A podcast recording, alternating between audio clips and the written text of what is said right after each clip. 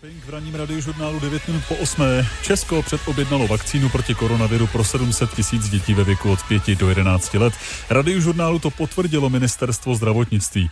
Očkovací látka, které se bude podávat o dvě třetiny méně než u dospělých, zatím není schválená. Konzorcium firm Pfizer a BioNTech teď připravuje data pro Evropskou lékovou agenturu. Mluvit o tom budeme s Matějem Skalickým. Matěj, hezké ráno. Hezké ráno. Kdyby tedy mohli jít na očkování takto malé děti?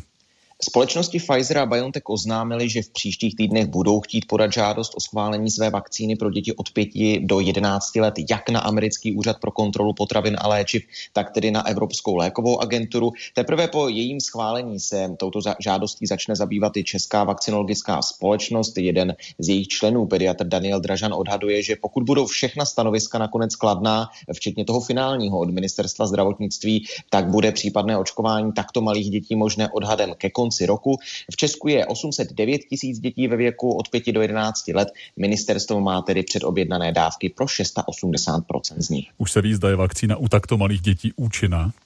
My máme k dispozici první stručnou zprávu z klinických testů, do nich se zapojilo asi 2300 dětí. Pfizer ji vydal toto pondělí a tato zpráva ukazuje na to, že je vakcína bezpečná a funguje, jak potvrzuje Daniel Dražan. Pokud bude vakcína registrovaná Evropskou lékovou agenturou, tak potom určitě my se o tom budeme bavit a budeme posuzovat všechna pro i proti. Bude to zase záviset na mnoha faktorech, protože to posouzení pro a proti není jenom bezpečnost a účinnost vakcinace, ale je to samozřejmě také riziko covidu v těch daných věkových skupinách a to riziko se mění s časem.